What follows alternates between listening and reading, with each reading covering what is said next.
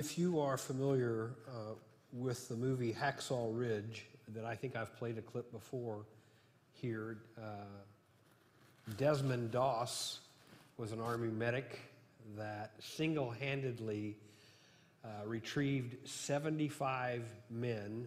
Desmond said 50, his fellow soldiers said 100. So in the Medal of Honor citation, they cut it in between and says 75. But single handedly, he moved 75 wounded men from the kill zone down a mountainside in Okinawa. This is April of 1945. Um, if you watch the movie, in fact, he was very leery to give up uh, some of his information because he didn't know if they'd do it accurately. But if you see that movie over and over, you hear the actor playing uh, Desmond uh, Doss saying, Lord, please help me get just one more. And that is so true, as he said. That was his prayer the entire time. Lord, help me just get one more. Well, we pick up on uh, John 13, the end of this, uh, or nearly the end of this section we'll cover. I'm just going to give a couple verses today. But we pick up that Judas has just left. He's gone off into the dark. He's gone off into his own kill zone, if you will. And now Jesus, taking that dark moment, tells his disciples that now is the moment that he is glorified. In fact, he brings glorification to God through the cross. He says, He was glorified, God is glorified. In fact, when we get ready to read that in a second, that word is used five times in one verse. It almost gets you tongue tied saying it over and over. And He issues a new command that we should love one another.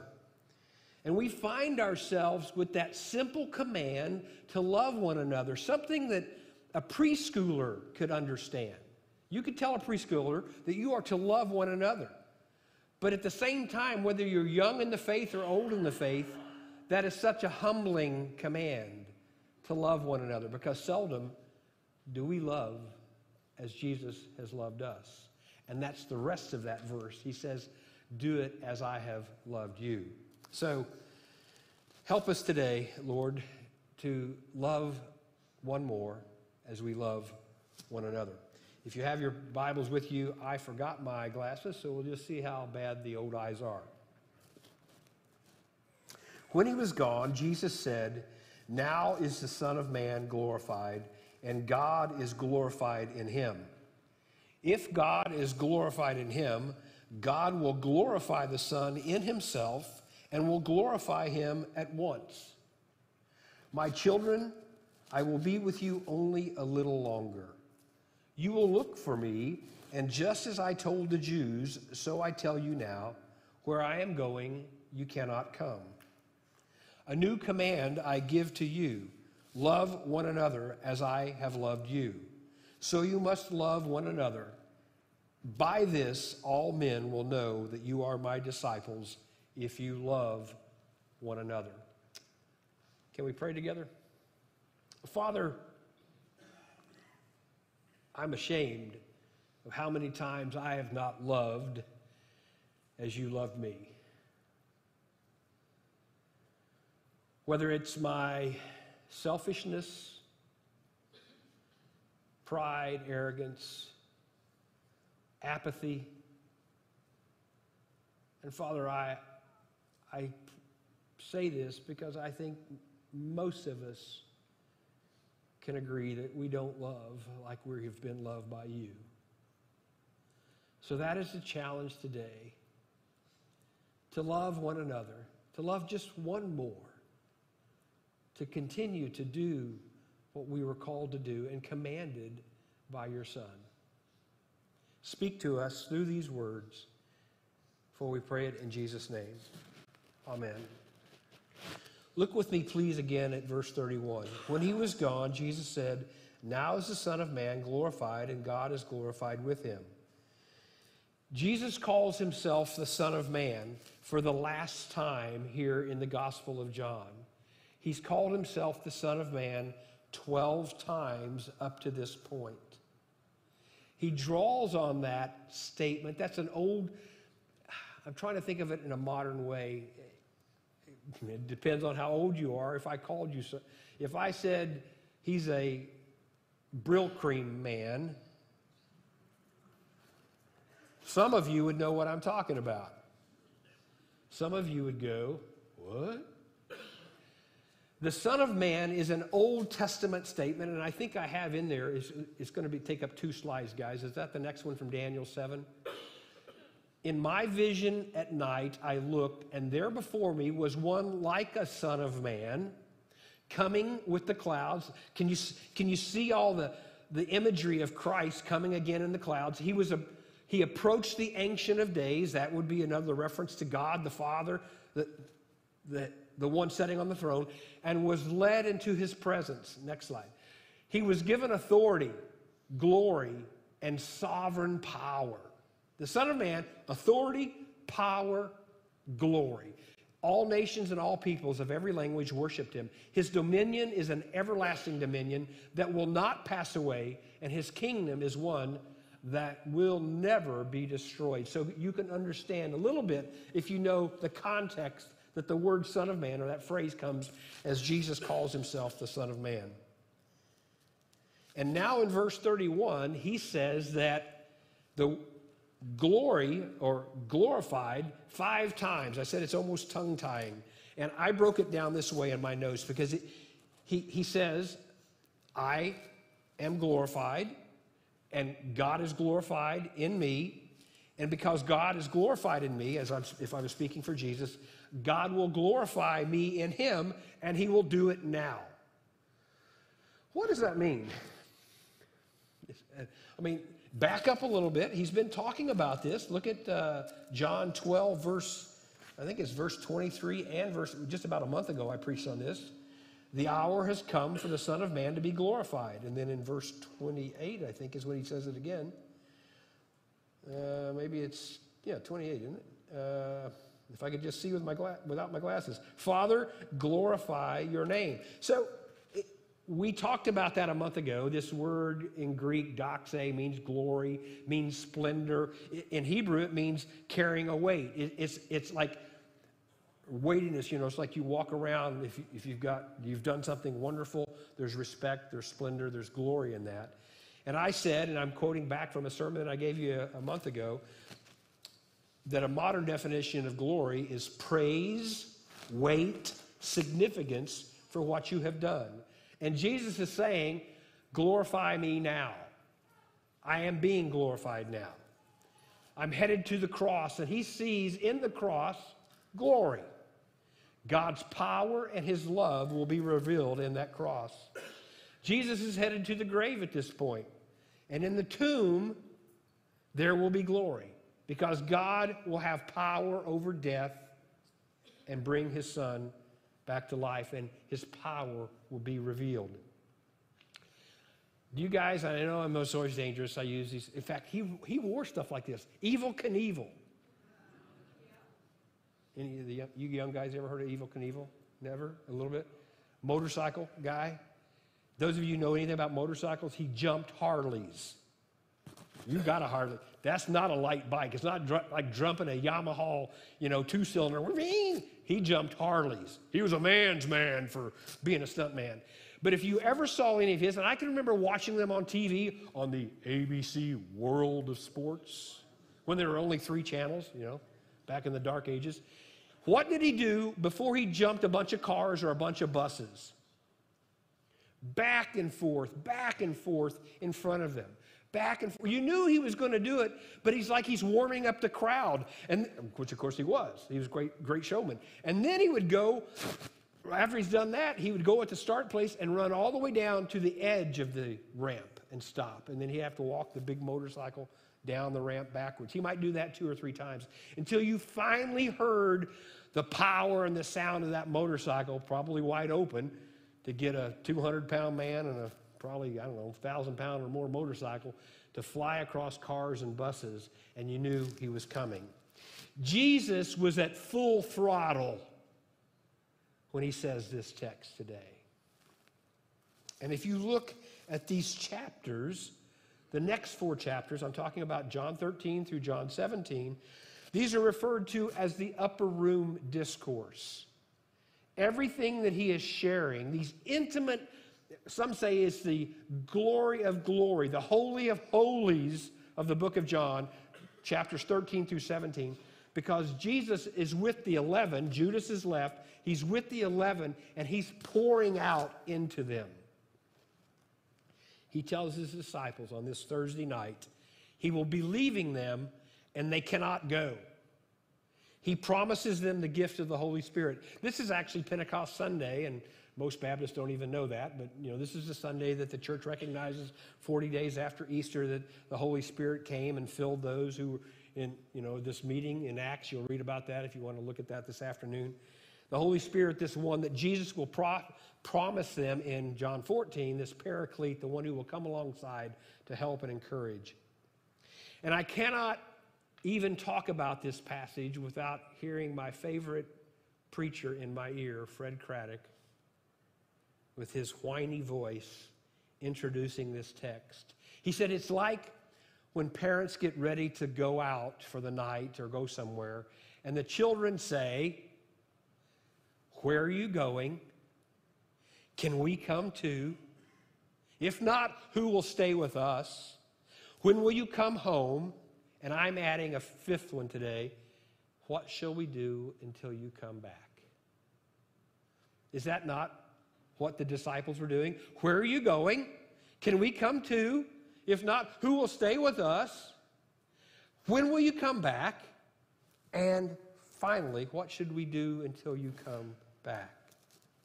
Jesus says, here's what you do I give you a new command to love one another. And that's our second point today. Love one another. Look at this. And if you want to, I keep looking like I have glasses up here. I don't. old people that cannot remember. Usually it's on my head. Uh, if you look at this, I skipped through. Thank you, dear. Oh, these are the sewing glasses. These are blue. Are these like 1.75s or are these like, you won't say, will you? Oh, wow the Word of God comes alive. Uh, I didn't really break down verse 33, and there's a lot of discussion about this. It, it goes back to that Craddock thing, my children. He's telling the disciples, he's calling them like they don't know everything, which they don't. I will be with you only a little longer. In other words, I'm getting ready to leave. You will look for me, and just as I told the Jews. Now, he's not comparing, now, obviously, they're Jews that he's talking to, but he's talking about the Jews who would not accept him. You know, they couldn't come either. You can't come now because what he's going to do, he hasn't done yet to have this opportunity for them to place their faith in him to be in heaven with him. So that's kind of the, the transition statement he's making now. He said, Where I am going, you cannot come. And then he says, verse 34, A new command I give you love one another as I have loved you. So you must love one another. By this, all men will know that you are my disciples if you love one another. Why is this new? Do I have two slides in there? Deuteronomy? Yep. Love the Lord your God with all your heart, with all your soul, and with all your strength. I did a prayer one time for a, an enlisted guy, making chief.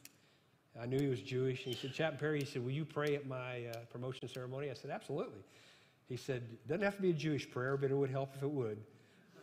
I read that. And he said, You don't have to say anything else for me. Love the Lord your God with all your heart, and with all your soul, and with all your strength. And then he says in Leviticus, God's word says, Do not seek revenge or bear a grudge against anyone among your people, but love your neighbor as yourself. I am the Lord. So, how is this new? I mean, they knew to love God, they knew to love their neighbors. Jesus even says when this young man, this remember this ruler comes, or you can even say there's two, there's one in Mark, I think there's one in Luke. In the Mark section, it is a teacher, a scribe, a, a lawyer, if you will, of the law, and he asks him, What's the greatest commandment? And he says, You know, love the Lord your God with all your heart, all your mind, all your soul, all your strength. And, and Jesus says, and the second one is like that Love your neighbor as yourself. So, is this new? How can it be new? Well, I think the newness comes because he says, Love as I have loved you. that makes it so much different. You can tell me to do things, but then when you highlight and lift up a benchmark, love your neighbor, but love your neighbor like I have loved you. And I will tell you that the deeper my faith grows, the more I realize how much Jesus loves me. The more I realize how he has forgiven me and how much he wants me to do for him. So, in turn, as I love one another, I am challenged to love, to forgive, and to do for others. You know, if Christians don't do that, it's like this story I read, and it's a preacher story, so I'll just tell you. But, but the guy who's quoting it said it happened in Katy, Texas, and that's probably what got my attention, because that's where a Buc-ee's is, right? And there are Buc-ee's on this side if you're going to Houston. Um, this guy named Dan needed to have some poor planning. Dan sounds very much like Cliff, poor planning, but he's getting ready to go on a trip and needed to have his suit dry cleaned. And he knew that across town, on the other side of town, probably closer to Houston than the west side of Katy, that there was a dry cleaning store and it was advertised one hour dry cleaning. And I know many of you are thinking, dry cleaning? Come on. We have a dry cleaner in, in, in the congregation. Some of you uh, probably don't do dry cleaning as much. In the military, I did them all the time. Uh, but he, he advertised, or this store advertised one hour dry cleaning. So he took the time, went across town, and as he turns in his suit to the clerk, uh, she's taking all the information and, you know, your phone number and your address and all that kind of stuff. He said, Now, I, I need this one in an hour. She said, Well, I can't do that. It won't be ready till next Thursday. This is like Friday. He said, Well, but you advertise one hour dry cleaning. She said, Oh, that's just the sign. that's just our sign. And it's the same way for Christians. If we don't love one another as we've been commanded to do, it's just a sign. Christian just becomes a sign. It doesn't become, it doesn't confirm, it doesn't say what we actually are. We are to be loving one another. Those of us who carry that name, Christian, but fail to act, are those who create confusion and disillusionment for those who have yet to believe. My wife shared with me a story that one of her, I'm trying to keep this as generic as possible. I don't know the person's name anyway. Uh, one of her uh, clients, I guess you say that, the people that she sees with her job, was talking about church, and she's just listening. And she goes, and Southern Baptists are the worst. I said to my wife, I said, Did you tell her you're Southern Baptist? Oh, no, I just listened. that wasn't what she was there for, and I understand that. But we have, as Christians, and then as Southern Baptists, and I would even say as Baptists, this reputation that is in conflict with what a Christian is supposed to be. Love one another. So, how do we love one another? I have a slide. Just some ideas. Just some ideas. Please don't take these as gospel.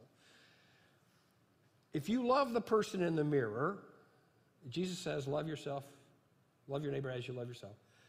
Love the person in the mirror, and then just start with loving the person in front of you, or the person behind you, or the person beside you. Just love one more. Love one more. I, I heard one preacher preaching on this passage this week. He said, Jesus said this to 11 love one another, because if he said love the world, they never would have done it.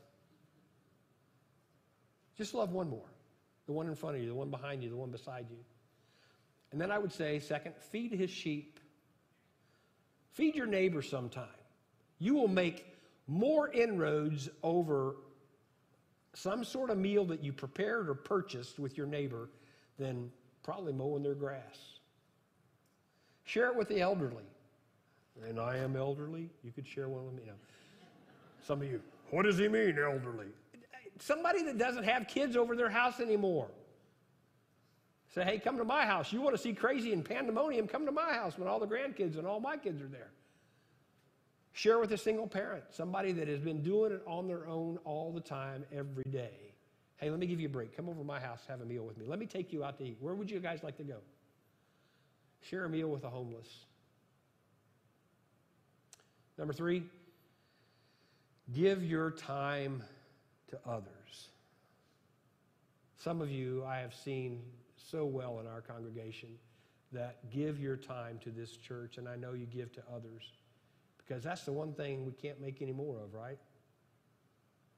And I've been on this trip lately because I watched the video clip. Those at the Thursday morning coffee heard me talking about it. I think I talked about it then. I've told them all my kids about it.